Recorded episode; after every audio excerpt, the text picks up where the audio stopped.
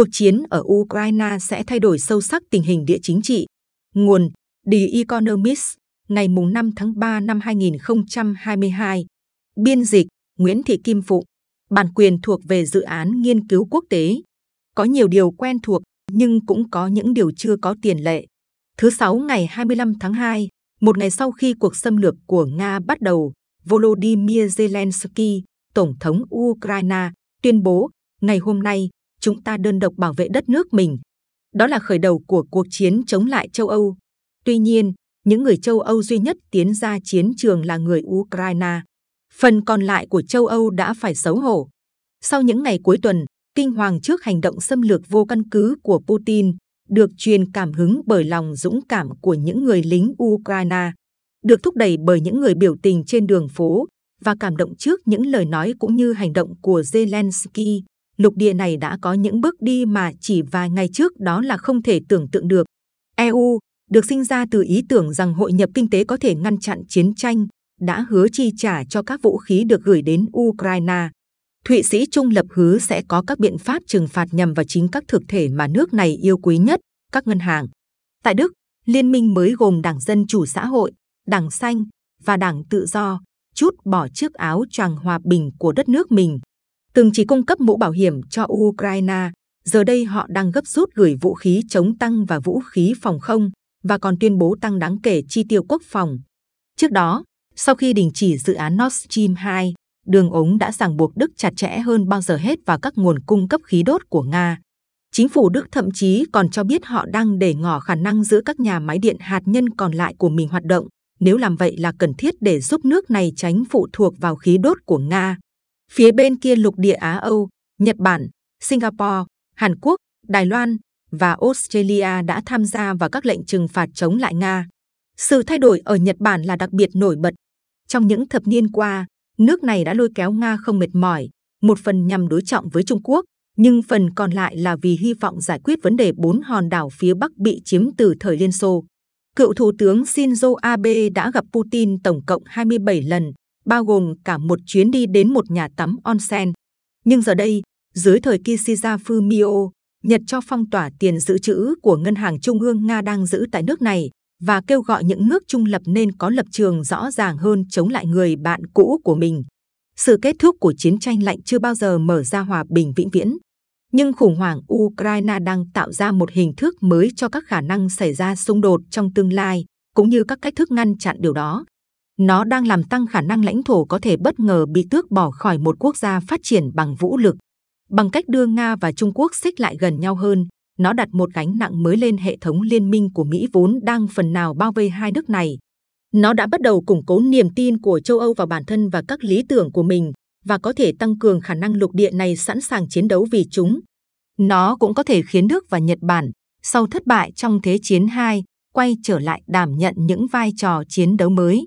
Và một lần nữa, nó đặt ra những câu hỏi cũ về vai trò của vũ khí hạt nhân.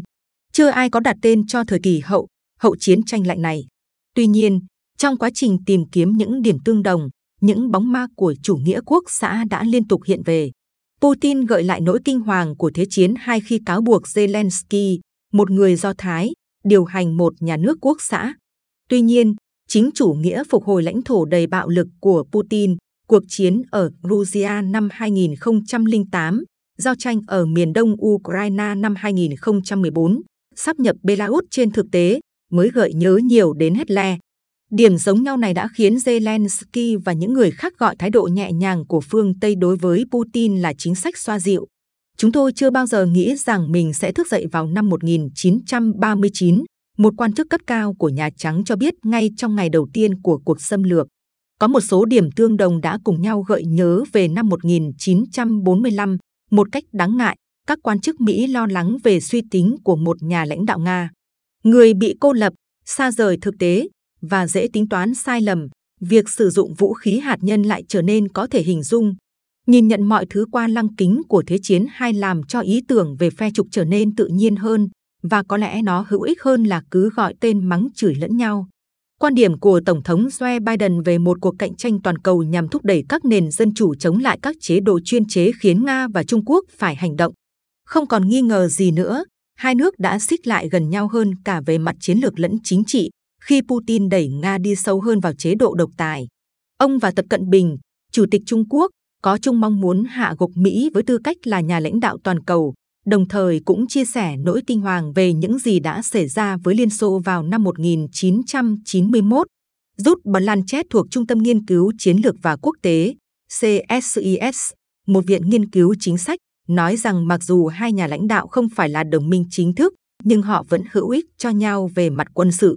Mối quan hệ của họ được khuyến khích bởi địa lý, thế đứng dựa lưng có nghĩa là họ không phải lo lắng về biên giới chung của mình, vì cả hai đều có thể hướng ra bên ngoài. Việc Nga di chuyển một số lượng lớn quân đội từ vùng Viễn Đông sang Ukraine sẽ tồi tệ hơn nhiều nếu nước này phải lo lắng về ý định của Trung Quốc. Cú xoay trục ban đầu Để hiểu phe trục mới này, một số trong chúng ta bắt đầu trở lại với các chiến lược gia cũ, cụ thể là những người tập trung nhiều hơn vào các sự thật vĩnh cửu của địa lý, chứ không phải vào tính ngẫu nhiên của lịch sử. Khởi đầu rõ ràng cho câu hỏi này và cho lịch sử địa chính trị hiện đại nói chung là ý tưởng về vùng đất trung tâm do Harvard Đông Mackinder đưa ra vào năm 1904. Mackinder lập luận rằng bất cứ ai kiểm soát phần trung tâm của lục địa Á Âu, tức khoảng giữa biển Bắc Cực và dãy Himalaya, sẽ có thể chỉ huy thế giới. Dựa trên phân tích đó, việc Nga và Trung Quốc đoàn kết với nhau sẽ mang lại rắc rối lớn.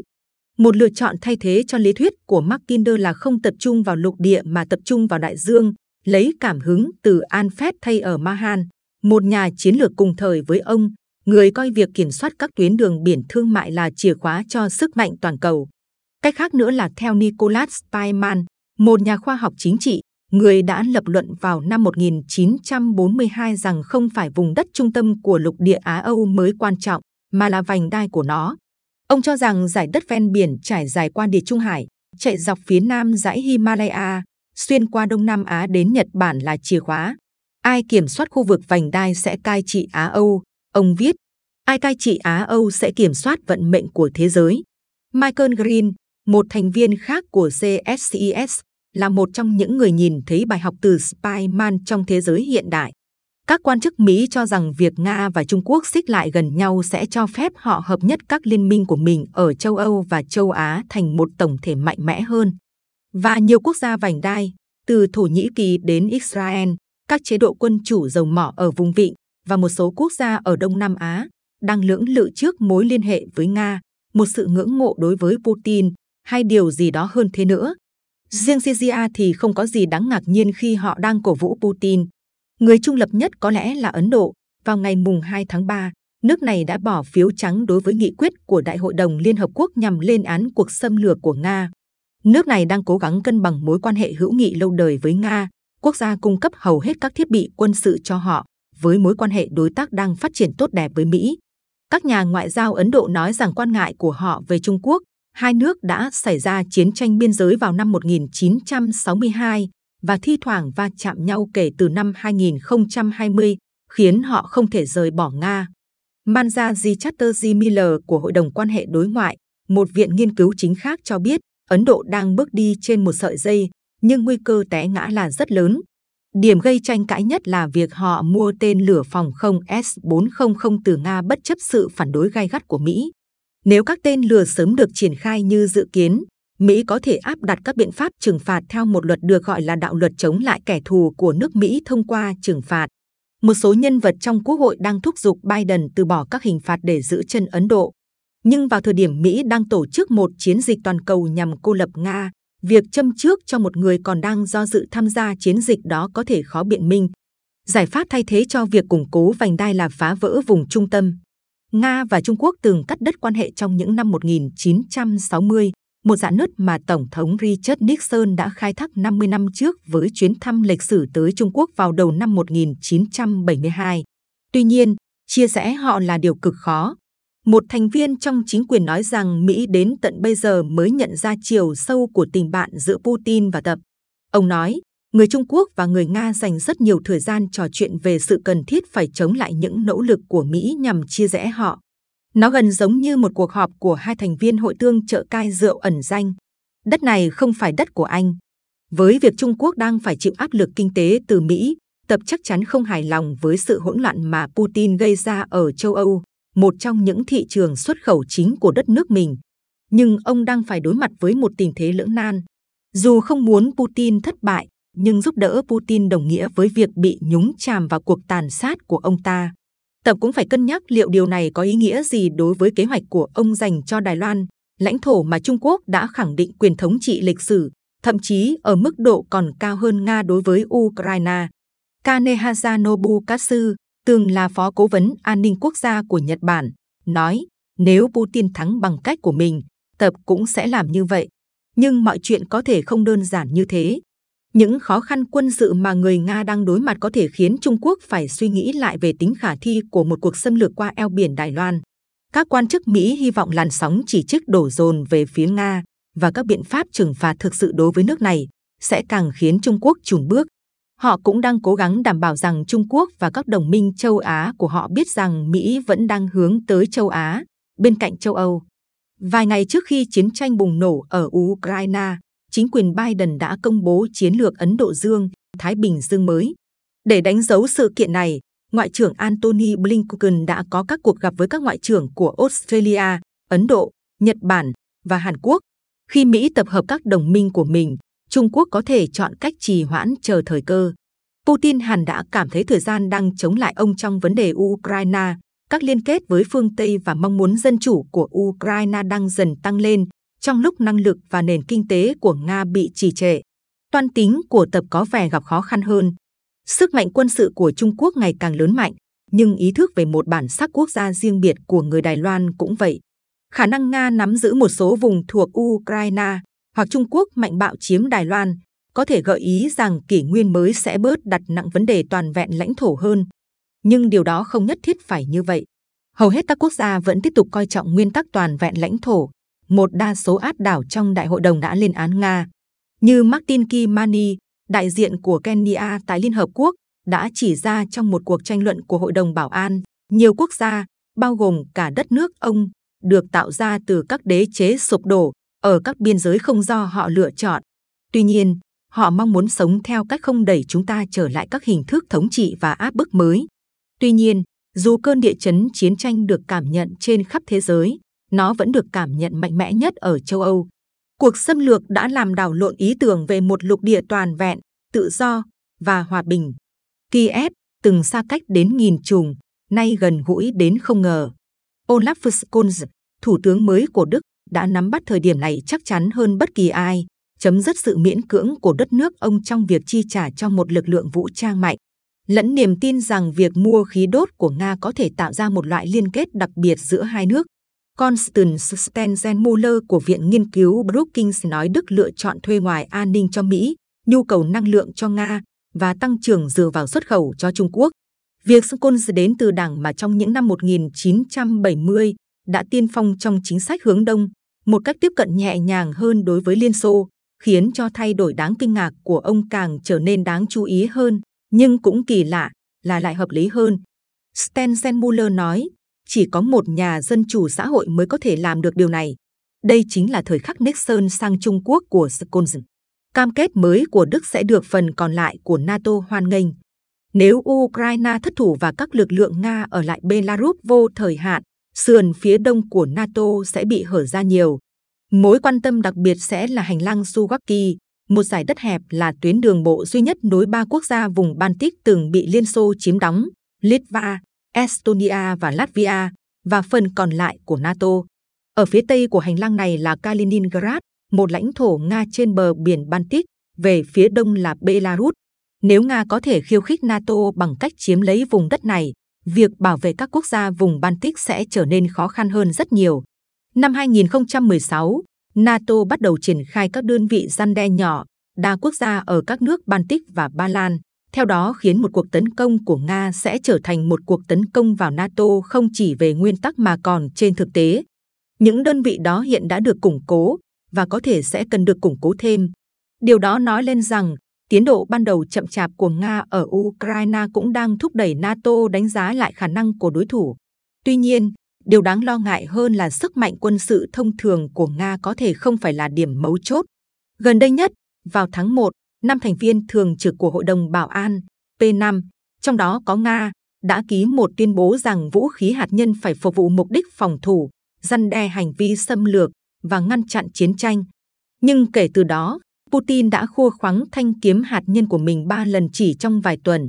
Trước cuộc xâm lược, ông giám sát một cuộc tập trận hạt nhân vào ngày xảy ra vụ tấn công Ukraine. Ông nói bất kỳ ai can thiệp sẽ phải gánh chịu hậu quả họ chưa từng gặp phải trong lịch sử của mình. Và ba ngày sau, Tổng thống Nga tuyên bố đặt các lực lượng hạt nhân của mình trong tình trạng báo động cao. Có vẻ như ông vẫn sẽ hành xử theo cách tương tự trong các cuộc xung đột và bế tắc sắp tới. Kanehaza nói, đây là bài kiểm tra đầu tiên về điều gì sẽ xảy ra nếu một nhà lãnh đạo P5 là một gã bất hảo, gian nua, điên rồ, cầm trong tay vũ khí hạt nhân. Theo một nguồn tin quốc phòng cấp cao của Mỹ, luận điệu hạt nhân đang bị lạm dụng quá mức so với những gì chúng ta thực sự thấy trên thực địa. Nhưng tự bản thân luận điệu đó đã là một vấn đề. Nếu phương Tây bị nó làm cho khuất phục, nó sẽ được tái sử dụng. Nếu phương Tây làm điều gì đó đủ cứng rắn để chứng tỏ rằng họ không bị khuất phục, rủi ro sẽ lại càng tăng thêm. Biden đã quan tâm đến việc kiểm soát vũ khí kể từ khi ông lần đầu tiên tranh cử vào Thượng viện, cùng năm mà Nixon đến Trung Quốc. Năm ngoái, ông đã gia hạn hiệp ước giảm trừ vũ khí chiến lược mới, trong đó giới hạn việc triển khai các đầu đạn hạt nhân chiến lược của Mỹ và Nga ở mức 1.550 đầu đạn hạt nhân cho mỗi bên. Ông cũng đã cố gắng lôi kéo Trung Quốc vào các cuộc đàm phán kiểm soát vũ khí. Và ông còn lập luận rằng Mỹ nên chuyển sang một học thuyết tuyên bố rằng mục đích duy nhất của vũ khí hạt nhân là để ngăn chặn các cuộc tấn công hạt nhân. Giờ đây, một sự thay đổi như vậy có vẻ khó xảy ra.